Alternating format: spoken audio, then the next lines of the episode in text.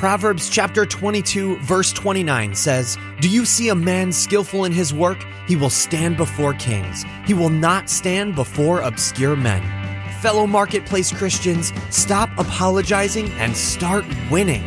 Welcome to the Success Edge, the show that helps you take your walk as a marketplace Christian to the next level.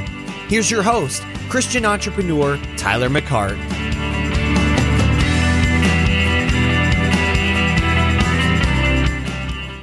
What's going on, Team Success List is Tyler McCart coming at you, episode 363. So I'm actually sitting in the parking lot right now. Uh, you might hear a um, oh, lawnmower going on right over here. I'm actually getting ready to go work out with a group of uh, dudes, a group of dads. Um, we actually do a, um, we started this about three weeks ago this will be our third session, but uh, where we kind of meet up in the morning and we um, we actually had spent some time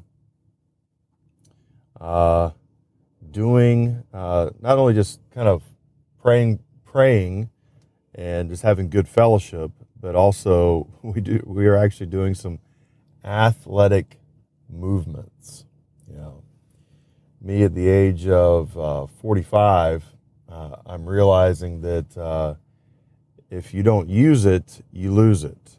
And I definitely believe that there's something about that that if I'm not using, you know, uh, movement, aka seeing what my kids do sometimes, like running and jumping over the couch like they do, or when they just take off and sprint down the hall at church uh, for no reason at all, or you know they sit there and um, you know push each other around a little bit. I don't think pushing each other around is necessarily something we do, but anyway, um, doing some athletic movements, not just static movements. You know, like what we do in the gym, like a bench press. That's a static movement. You know, a squat is at least kind of a compound movement, uh, which is a good step in the right direction. But how many people I see you know, out of everything that I see when I see people go into the gym, I see so few of people uh, doing any kind of compound movement uh, where they're having to involve multiple, you know, joints uh, to themselves. It's just this one static thing. And, you know, I was talking to, you know, a couple dads just yesterday.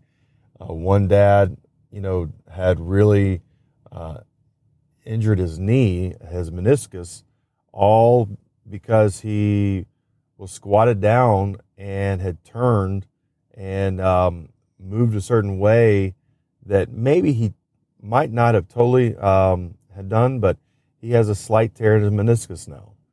Uh, you know, so anyway, utilizing an athletic movement, guys, is uh, I'm I'm a, I'm a pro for it. I'm I'm on I'm I'm honestly grateful that I kind of discovered this athletic day of just doing some things that you know you normally uh, one, once a week need to do. Uh, you know, like how many times have you? I mean, not saying you have to go do this, but how many times have you gone jumped over a fence? You know, if you did that, you know, what would your body tell you? You'd be like, whoa. but again, you know, as a kid, you would not thought twice about it. You know, I had to the other day. I had to jump over a fence, and uh, thankfully I was able to.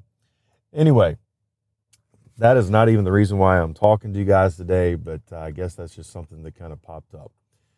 All right, I want to talk about rest and uh, one key element of actually operating in from a position of rest. You know, we're not, uh, we shouldn't you know, we should only be laboring to enter into his rest. That's the Lord's rest. But what does that look like? What does that do? How do you get there? Well, I think there's a key element here actually in Exodus 33. And I've talked about this verse before, but it uh, says right here, it says, um, I'm going to read this in the Amplified Classic. It says, uh, Exodus 33, verse 14. It says, The Lord said, this he's talking to Moses now, My presence shall go with you, and I will give you rest. This was actually a scripture verse that was kind of like my scripture verse the entire year. You know, I try to select one scripture verse. Like this year, it's all about um, confidence, and that actually comes from uh, Proverbs 27. And um, you know, for the conf- uh, for the you know, for those that are confident in the Lord shall be stronger, you know, shall be strengthened. So anyway, but this right here, you know, they are getting ready to enter into the promised land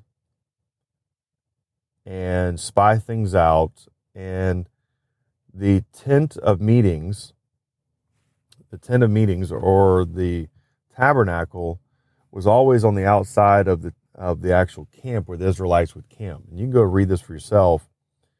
But it said that Ab- that Moses would actually go to that tent and commune with the Lord and he would see that you know talk with the lord speak with the lord face to face and it would even say that you know joshua would not at all um, negate from going to or staying at that tent and and i've got to go right now but i'm going to just wrap this up i believe i believe that if we can become more focused on the presence of the Lord surrounding us. All right? The presence of the Lord surrounding us, being with us always, not, you know, holding back from that God's presence is with us. That that should give us rest. That should give us peace. That should give us that state of rest that we should always have.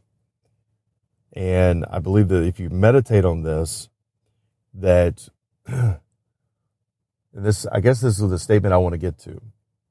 We've got to because Moses says this right here that he doesn't want to go into the land.